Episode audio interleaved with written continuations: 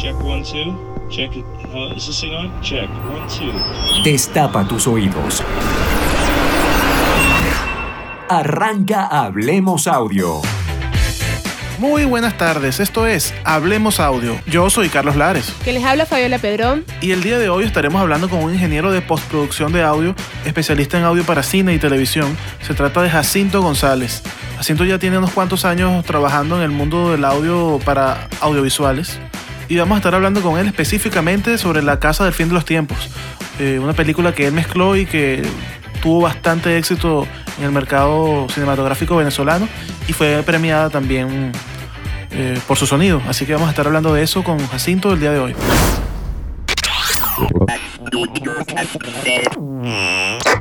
Más que una entrevista, una conversación.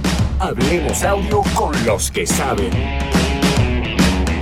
Nuestro invitado de hoy es el ingeniero de audio especialista en postproducción, Jacinto González. Jacinto lleva ya un buen tiempo trabajando en audio para televisión y cine. El año pasado, uno de sus trabajos de mezcla, La Casa El Fin de los Tiempos, ganó como mejor sonido en el Festival de Cine de Mérida. En esta oportunidad, fuimos a su estudio para conversar con él sobre este y otros temas. Escuchen nuestra conversación. Ok, estamos aquí en el estudio de, de Jacinto González, el ingeniero de audio que mezcló la película La Casa del Fin de los Tiempos, ganadora de, como mejor audio en el Festival de Cine de, Mérida. Y bueno, queríamos hablar con él y empezar por preguntarle cómo comenzaste en, la postproducción, cómo te metiste primero en el, en el mundo del audio y particularmente cómo entraste en la postproducción de, de sonido para películas. Eh, bueno, el- mis comienzos en el audio. Yo estaba estudiando ingeniería eléctrica, iba a estudiar ingeniería eléctrica en la central. Al fin y al cabo no me gustaba mucho la carrera. Y estaba buscando este, algún sitio donde estudiar audio aquí y tal. Bueno, me entré en el taller de arte sonoro. Me gradué creo en el 95, en el 96, no recuerdo. E inmediatamente comencé a trabajar en, en Taurus Studio. Fastidié bastante para que me dejaran entrar. Y bueno, comencé desde cero, cero, cargando cables, haciendo etiquetas de edad, este, organizando. No, no grabé un audio como hasta un año después. Una cosa así. Y bueno, con Gustavo, eh, empezamos. González. Gustavo González, exacto. Te- tuve la oportunidad de, de comenzar a editar, hacer eh, sound design y eso para comerciales de televisión. Y nos salió también, bueno, les- eh, al estudio le llegó la película de Gustavo Balsa, eh, su ópera prima que se llamaba El Valle, que posteriormente se le cambió el nombre y se llamó Caracas, Amor a Muerte, de Gustavo Balsa. No recuerdo exactamente el año. Hace bastante. Entonces, bueno, hicimos, entre Gustavo y yo, hicimos la postproducción de audio de esa peli. Esa fue mi- como mi primera película. Eh, obviamente, eh, la- la- los créditos primordiales siempre los tiene Taurus y, y Gustavo, bueno, pero ya yo comencé por ahí. Eh, mm, posteriormente Hernán Javes, que trabajaba también en- con Gustavo González en el- este, las cuestiones de publicidad, eh, llevó y fue llevando sus cortometrajes. Yo los hice todos, toda la postproducción de audio los cortometrajes de Hernán, excepto uno, el de la librería. Eh, de resto, los otros, eh, 900 Pánico, eh, ¿cómo es que se llama el otro? Eh, en Los Roques, eh, eso lo hice yo. El, el único que no pude trabajar fue el de la librería. Y bueno, entonces Hernán, eh, digamos, como que le gustó mi manera de trabajar y tal. Y posteriormente, en el año 2008, si mal no recuerdo, llevó Macuro. Entonces, bueno, yo me encargué también de hacer la postproducción completa de Macuro y con la ayuda de... Yo creo que ya estaba independiente, si mal no recuerdo en ese momento, ya había salido de Taurus. Y eh, obviamente con la ayuda de, de los muchachos de Taurus, con Gustavo, con Gabriel Delgado, que les, les pedí ayuda porque, bueno, yo estaba como arrancando de cero nuevamente y e hicimos la postproducción de Macuro. Luego, bueno, la otra peli de, de Hernán Javes también, Piedra, Papel o Tijera. Y em, Piedra, Papel o Tijera gustó bastante y tal. El, el director Alejandro Hidalgo, el director de La Casa del Fin de los Tiempos, eh, vio Piedra, Papel o Tijera y lo primero que le preguntó a Hernán fue quién te hizo el sonido, a pesar de que lo había en los créditos. Dame, dame el número, me llamó inmediatamente. Bueno, por suerte una cosa fue trayendo la otra, ¿no? Ok, entonces, partiendo de allí, ¿cuándo llegó a, a tus manos el proyecto de la, de la Casa del Fin de los Tiempos? ¿Y, y cuál fue tu impresión cuando, cuando leíste el, el guion, cuando, cuando te enteraste de qué iba la, la película? La Casa del Fin de los Tiempos. Eh, nos llegó hace como año y medio, sería como en octubre del año pasado, en octubre del 2012. quizás un poco antes. Eh, tuvimos un primer acercamiento eh, con el guion, el director nos habló del guion y después nos dio el guion. Eh, y nos reunimos para ver eh, la- unos primeros esbozos que tenía de una primera edición de la película y llamó mucho la atención por el, por el tema, ¿no? Temas de suspenso, la- nos pareció bastante interesante y dijimos, conchale, esta película va a dar de qué hablar. Sí. Esa fue el, eso fue lo primero que pensamos. Y, y decidimos, bueno, vamos a, vamos a hacer este proyecto, ¿no? No eres muy hablador que se diga. Escríbenos. Info arroba hablemosaudio.com. Esto es Hablemos Audio. ¿Tú mezclaste solo la película o también hiciste la postproducción completa, diseño sonoro? No, todo, la- o sea, el, el sonido directo, el sonido de campo lo grabó Josué Saavedra. Y todo lo que es la postproducción se hizo acá. la- la- y, y- y montamos, bueno, con Oscar Ventolila, que también me ayudó, obviamente. Eh, hicimos toda la postproducción, limpieza de diálogos, ambientes, foley. Y contratamos un artista de foley que se llama Maite Castañeda para, para que nos ayudase con el foley, porque en determinado momento estábamos apretados con el tiempo. Entonces nosotros solos no íbamos a poder. Y al final siempre, siempre hubo tiempo, pero lo logramos. Eh, lo más difícil, algunos que otros momentos en la película de, de- de la, digamos, de la cualidad del sonido de campo registrado, puesto que la película se supone que se desarrolla en una casa alejada de la ciudad y fue filmado o grabado en la Avenida Paz del Paraíso. Entonces es un clásico, hay carros, hay cornetas, hay autobuses, hay discotecas, hay música, gente gritando, bueno, limpiar todo eso para que no se escuche nada. Añadido a eso, el director decía, yo no quiero pajaritos, no quiero grillos, no quiero nada, quiero los ambientes neutrales totalmente, incluso en exteriores, incluso en los diálogos, obviamente se graban, se meten cualquier cosita, un pajarito, hubo que O hacer sea, sí cirugía. utilizaste, utilizaste el sonido directo la película, no doblaste. No Sí, hubo, hubo bastantes doblajes. De hecho, creo que todas las, o el 90% de las escenas en exteriores son dobladas.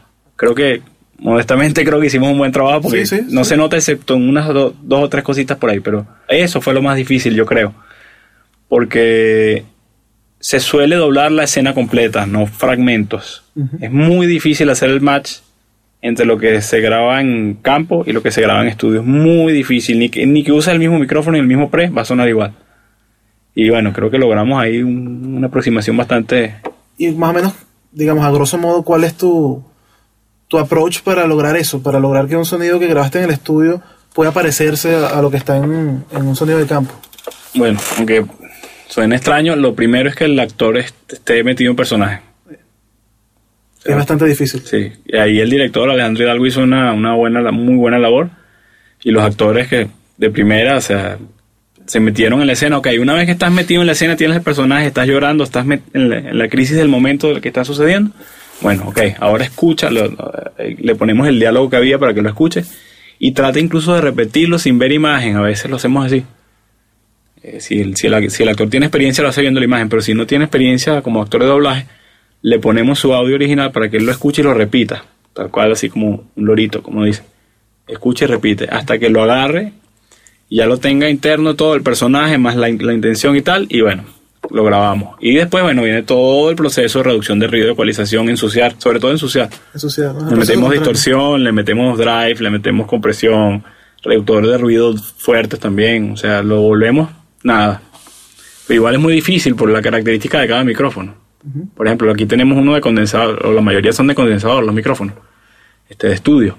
No tiene nada que ver con un shotgun y mucho menos con una balita. Claro. Entonces, bueno, nada, eso es a, oído, dándole, ecualizando bastante y metiendo distorsiones y todo.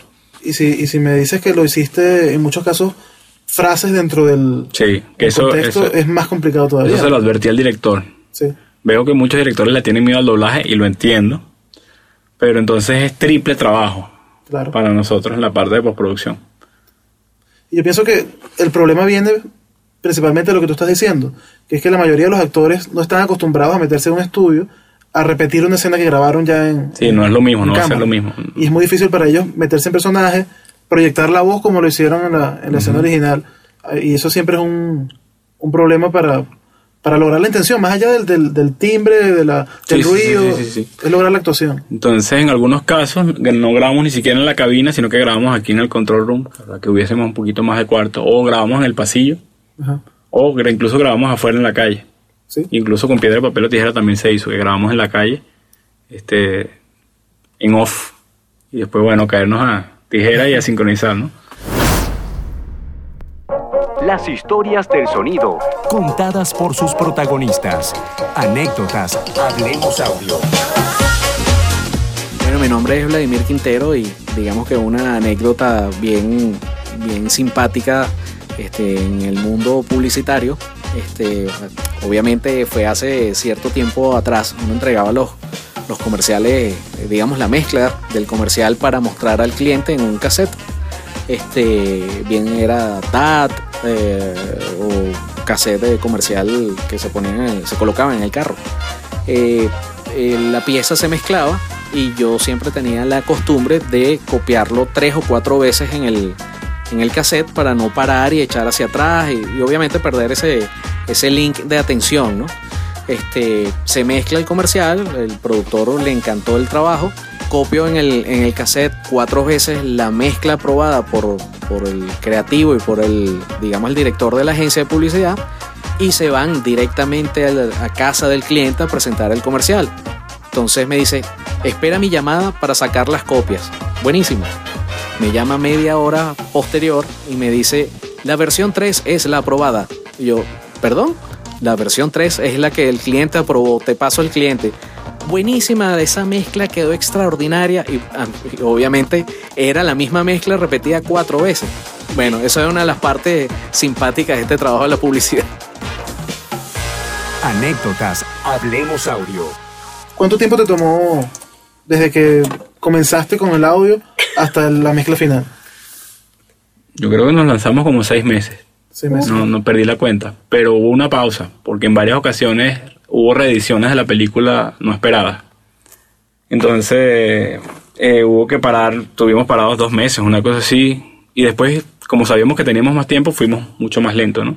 Y empezamos incluso a hacer otras actividades porque ya se nos hacía muy largo el proyecto y bueno, no, no terminaba siendo rentable y bueno, le dimos con más calmita. Pero creo que nos lanzamos como seis meses. ¿Y cuánto, cuánto de esos seis meses se llevó la parte de, de digamos, de desarrollo sonoro, de diseño, de foley, y cuánto propiamente mezcla? Eh, ¿O no lo separaste y fuiste trabajando las dos cosas? Íbamos más o menos en paralelo. Sin embargo, las, las primeras tres, cuatro semanas fue limpieza de diálogo. Después, eh, como en una semana siguiente, una semana y media, ambientes, todos los ambientes. Íbamos haciendo, si encontrábamos algún efecto que nos interesaba, lo íbamos haciendo. Pero igual, o sea, fuimos así, limpieza de diálogos, eh, ambientes, room tones. Eh, luego empezamos con algunos efectos eh, literales, un carro, una puerta, no sé qué. Y los últimos meses o semanas nos dedicamos específicamente a los sonidos especiales, cada, las características. Cada puerta, a pesar de que eran más o menos iguales, suena distinto. Tiene un sonido muy parecido, pero cada una tiene su ecualización, su timbre, no sé qué. Entonces fuimos trabajando en eso y cuidando, porque como la película hay saltos de tiempo, que tal cual lo que hacemos en, el primer minuto 10 del primer rollo que se repite más adelante sea lo mismo que, que estemos copiando de un lado a otro. ¿no? Eh, la mezcla, o sea, nos tiramos como dos semanas de premezclas acá, mi estudio, eh, en 5.1, y nos tiramos cuatro días en Argentina mezclando eh, la peli con, el convenio que tienen allá con FX Design. Eh, conversando incluso con la, gente allá de FX Design, nos comentaron que estaba bien hecho el trabajo, hicimos todo bien en cuatro días, cinco días. El quinto día fue para las transferencias y tal. Pero que esa película meritaba tres semanas más de trabajo para mezcla. Sí. Esa fue la conclusión a la que llegamos. y bueno, está todo muy bien, funciona muy bien, pero ya vas a ver, yo hubieses visto lo que, lo que lográbamos si tuviésemos tres semanas más. Y tres semanas de mezcla ya debe ser costoso, ¿no? No, o sea, la verdad no manejo eso. Eso, eso tiene un convenio con la villa y Claro. ¿Quién hizo la música de la película? John Carlos Medina. ¿La música te parece que jugó un papel importante en la narrativa de la, de la Me parece película? que la música es está elaborada de una manera impecable. De hecho, no la notas a veces. A ver, lo- cuando la notas es bueno, los momentos cumbres, los momentos explosivos y tal. Pero eso lo conversaba yo con John Carlos. Eh, conchale, mira, hicimos un trabajo que no se nota y eso está bien hecho. O sea, la película fluye completamente de arriba a abajo, tanto la música como el sonido acompañan la historia, no molestan, no estorban. Eso quiere decir que hicimos el trabajo este, bajo los estándares que debería ser, pues, de calidad. La música para mí es tremenda música, está compuesta para cada escena, para cada emoción, o sea, eh, me parece que John Carlos hizo un excelente trabajo. ¿Y cómo haces cuando tienes una banda sonora, una música como esa, que acompaña también a la, a la narrativa de la película, para balancear entre lo que haces tú con tus efectos de sonido y lo que hizo él en la música? ¿Cuándo va uno más que el otro? ¿Cómo tomas esa decisión? Bueno, esa decisión la- ya la veníamos tomando en premezcla, cuando ya estábamos en la premezcla, ¿no? Incluso antes en la construcción de los sonidos. Eventualmente yo llamaba, hablaba con John Carlos, mira, estoy poniendo un sonido así de baja frecuencia y tal, ¿tú qué vas a hacer allá? Tal cosa, bueno, montamos los dos y después decidimos en la premezcla o en la mezcla. Este, logramos siempre llegar a un acuerdo. Mira, no, el tuyo, el tuyo me parece que funciona mejor o, quito yo este timpani de aquí. Entonces buscamos siempre un balance negociado entre los dos, sin temas de ego ni nada, para que funcionara, funcionase bien el audio, ¿no? La, la banda sonora como tal. En ningún momento hubo problemas para... Pero para- tuviste, tuviste la ventaja de, de- de que tuviste ese feedback Sí, constante sí, con sí. él. Sí, sí, eso fue, eso fue bastante eh, clara la comunicación allí, ¿no? Y a mí me parece que, vuelvo y repito, John Carlos es un, un tipo súper talentoso. De hecho, lo quiero, ya lo quiero en mi equipo, pues. Que vamos, si vamos a hacer otra película, yo recomiendo a John Carlos. De a mí me parece que la película, la música es la que lleva, sin duda lleva el hilo de, de la música sí, sí, sí, de, sí. de la película. te Perfectamente, perfectamente. No, y no te distrae en ningún momento, nada te llama la atención. Espérate. Esto todavía no se acaba. Ya venimos. Hablemos pa. Hablemos audio. ¿Qué haces tú o qué hiciste tú en esta película para reforzar eh, los momentos importantes? Porque una película de, de terror o de suspenso o de drama psicológico se apoya muchísimo en el audio para, para reforzar las, las emociones, ¿no? Sí, bueno, eh, trabajamos eh, ambientes. Los ambientes fueron bastante neutros, como te diste cuenta, ¿no? Pero sin embargo hay ambientes como que susurran, que, que hay por allí algo que, que incluso genera tensión, pero no te das cuenta que es un ambiente que quizás esté por allí bastante tenue. Eh, jugamos con las bajas frecuencias, con el tema del eh, el subbajo, para que resonara bastante eh, en los momentos así importantes, apoyado también con la música. Eh, ¿Qué otra cosa? Bueno, todo lo que, que chirridos de puertas y todo eso tratamos de exagerarlo lo más posible sin que fuese demasiado exagerado, pero eh, demasiado, digamos, distractor, ¿no? que se escuchara ya irreal. Eh, y el silencio. El silencio. Tú vas, o sea, vas a pasar de una, de una parte bastante fuerte, bastante sonido, a lo más sencillo posible. O sea, nunca hay silencio absoluto, pero casi lo hay en ciertas escenas. Describe un poquito tu, tu setup acá, los equipos que usas, cómo te monitoreas, un poquito lo que, lo que tienes en el estudio. Eh, monitoreamos con Dynaudio Acoustics BM5A. Tenemos un sistema 5.0. No tenemos subbajo, por el tamaño de la sala no, no vale la pena tener el subbajo. Eh, Pro Tools, Pro Tools 9, que es la herramienta principal. Esta superficie controladora eh, la, la uso como superficie de control para, para mezcla, que es una M Audio, la Project Mix. La uso los- para Automatizar. automatizar los, los faders y todo eso. Y bueno, te- el sistema de monitoreo como tal no tenemos una, una controladora 5.1, pero tengo, con una consola Mackie con la que tengo ya, hacemos el routing de, con las salidas, con las cinco salidas de la interfase. A la consola hacemos un routing, digamos, analógico del, para el monitoreo 5.1 y bueno, calibramos al, al nivel que exige la academia y todo. ¿Y cómo hiciste con, la, con las escenas donde utilizas lo- los sonidos de, de subbajo? Para, lo, lo hiciste ya en la mezcla en, en Argentina, ahí fue donde lo definiste. Lo hacemos a ojo, así muy, muy criollo. Tenemos un meter puesto siempre y entonces en el meter revisamos, bueno, ya sabemos, ya tenemos la experiencia de, de- de otros proyectos anteriores. El subbajo debe llevar, llegar a tal nivel. Si mientras no pase aquí estamos bien. Y lo chequeamos obviamente en Argentina, que es una de las primeras cosas que hacemos. Y por suerte ha estado bastante bien. De hecho, siempre terminamos dándole un poquito más de volumen, pero ya es una cuestión de, de gustos, ¿no? ¿Qué te parece que ahora por primera vez podamos mezclar acá y no tener que salir a No, me parece, me parece buenísimo, me parece maravilloso porque se agilizan los procesos, empezando por allí. Y yo creo que nos va a garantizar más trabajo a todos. O sea, no solo esos dos estudios. Yo pienso que eh, eso puede, puede, ser, debería ser un gran incentivo para que se siga produciendo y se cada vez más todo, desde cortometrajes, largometrajes, micros, lo que sea. Y ya teniendo esas dos herramientas acá sólidas, bueno, yo creo que debería haber buen trabajo para, buen volumen de trabajo para todos. ¿Qué tipo de película, qué género te gustaría a ti trabajar como para poder tú lucirte como ingeniero de sonido? Caramba. Eh, la verdad no tengo, no tengo así ninguna preferencia, ¿no?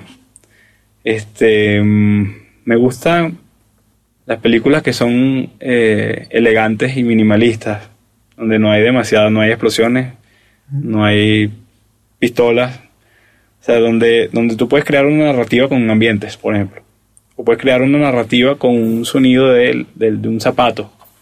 ¿Te parece que son más complicadas de hacer las películas silenciosas que las son películas... Más, son más complicadas de hacer las películas silenciosas. Cuando tienes una película donde hay dinosaurios que explotan y helicópteros que vuelan al revés, tú puedes poner cualquier sonido mientras sucede esa acción violenta y no se va a notar. En cambio, cuando tienes silencio, bueno, ahí sí metes la pata, te, todo el mundo se va a dar cuenta, ¿entiendes? Si pones un sonido que no va, que te salte a, a, a los oídos demasiado, y dices, no, esto no es real, eso no está sucediendo ahí. Ya, desconcentraste al espectador y ya se, salió, se perdió la película. Esas son las más difíciles, digo yo. Esto es Hablemos Audio. Descríbeme alguna herramienta, de repente un plugin o alguna herramienta de hardware si, si la usas, que te parezca que es fundamental para ti a la hora de mezclar una película.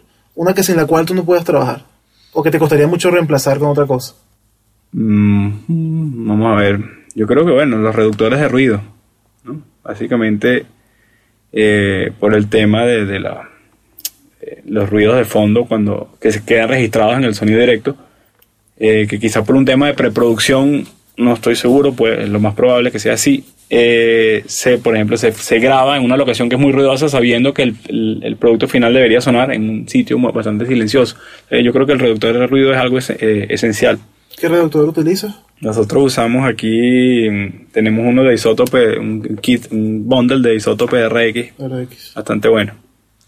Sí, con eso eh, puedes hasta quitar sí, sí, y... sí, sí, hemos quitado pajaritos, ambulancias y todo eso, pero que no se sepa porque una vez que los directores se enteran, saben que se puede y empiezan a, y empiezan a pedir. ¿Cuántos, digamos, de qué dimensión fue la sesión de, de la película en, en, términos de canales?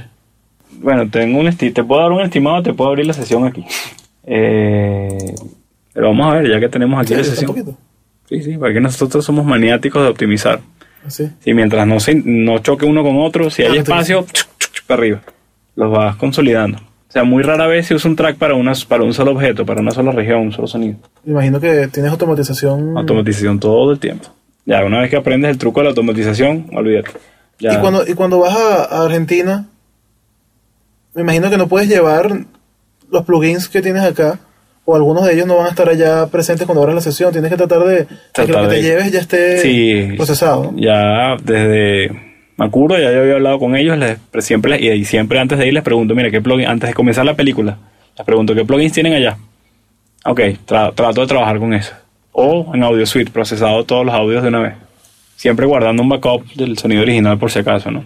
Mira, aquí tenemos, hay 41 canales, con los, más los buses. 41 canales te llevó la película completa. Más o menos.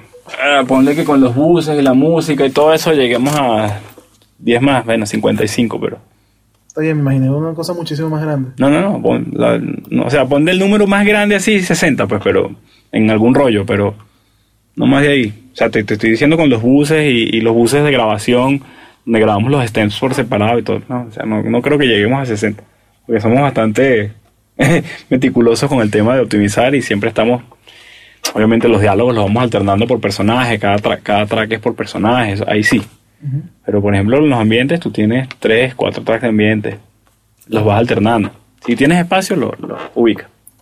¿Y te parece que lo que tú hiciste acá, cuando lo escuchaste en el cine, si, si llega bastante, bastante cercano a lo que tú hiciste acá, o te parece que el cine o las salas de cine aquí en Venezuela alteran bastante? No, no, está bastante, bastante cercano. El tema es, es la, digamos, ya el mantenimiento de las salas que, que depende de, de, cómo tengan la calidad del proyector. Entonces a veces salta el audio de digital analógico en unos casos el analógico se oye mal, incluso se oye en mono, en muchos casos. Entonces estás 5.1 mono, mono 5.1, estás toda la película así y bueno, uno se fastidia, la gente a lo mejor no se da cuenta, pero ideal, obviamente en, en Argentina es, lo ideal, ¿no? Ir allá y chequear. Lo que más se chequeó en Argentina diría yo que sería el timbre de, la, de los diálogos, la cualidad, la calidad de los diálogos. Entonces se ecualizó un poquitín. Allá, o sea, eh, aquí se tiene un monitoreo, un monitoreo de campo cercano, que no es lo ideal. Eh, cuando lo, lo pasas a una sala de cine empiezas a escuchar cosas que incluso aquí no oyes. Increíblemente sucede. Y bueno, allá terminar de pulir todas las, hacer un sin eliminar las S y todas las, sílabas fuertes, incluso hasta manualmente lo hacen. Eh, que se nota mucho más en la sala de cine que acá. O sea que cuando tú te vas de aquí, ya tú te vas con la mezcla que para ti es la definitiva, pero allá... Sabiendo que vas a hacer ajustes allá. Por suerte no fueron demasiados. Eh, cuatro días de... Cuatro días. Bueno, chévere. Igual hay que hacerlo, pues las proporciones de esta sala con respecto a una sala de cine, tienes que, bueno, te das cuenta de que de repente un paneo puede ir más atrás, un ambiente puede ir más atrás o más adelante. Y ese tipo de cosas se, se chequean. Eso es lo, eso es lo ideal de, de, tener una sala grande que, bueno, por suerte las vamos a tener acá. perfecto. Gracias, Jacinto, gracias por la entrevista. Y, y, nos seguiremos viendo en, en futuras cosas de Hablemos Audio. Sí, señor. Gracias a ustedes. Escucha esta entrevista completa en hablemosaudio.com. Hablemos Audio, beat por beat. Bueno, soy Jane González. Aquí este, bueno, vamos a dar unos tipsitos sobre la mezcla del bombo y la caja en el reggaetón. En el bombo, bueno, uso bastante compresión. Primero comprimo el bombo, es parte de buscar una sonoridad. Más allá del, del proceso dinámico, también me da una cualidad sonora la compresión comprimo bastante, más o menos una relación 6-1, dependiendo del nivel del track, este, que me comprimo en un 9, 12 dB, o sea, bien apretadito.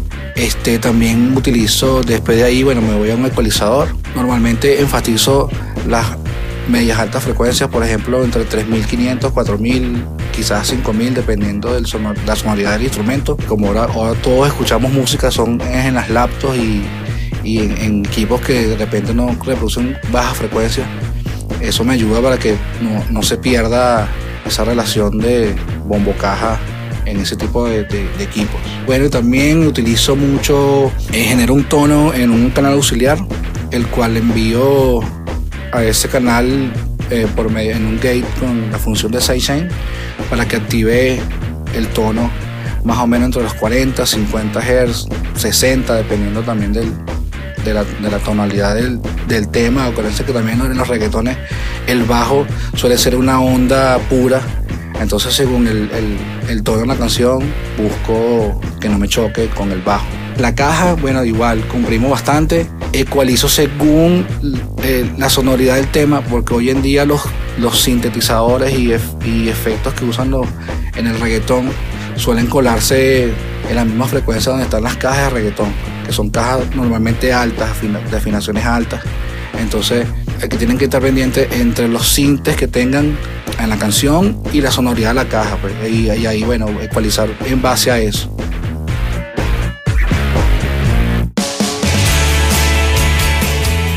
Y se acabó Hablemos Audio por esta semana, pero nos vemos en Hablemos Audio entrevistando a los mejores ingenieros de Venezuela y hablando de lo que más nos gusta, el sonido. Nos pueden seguir escribiendo por Twitter, arroba Hablemos Audio o pueden volver a escuchar la entrevista por www.hablemosaudio.com.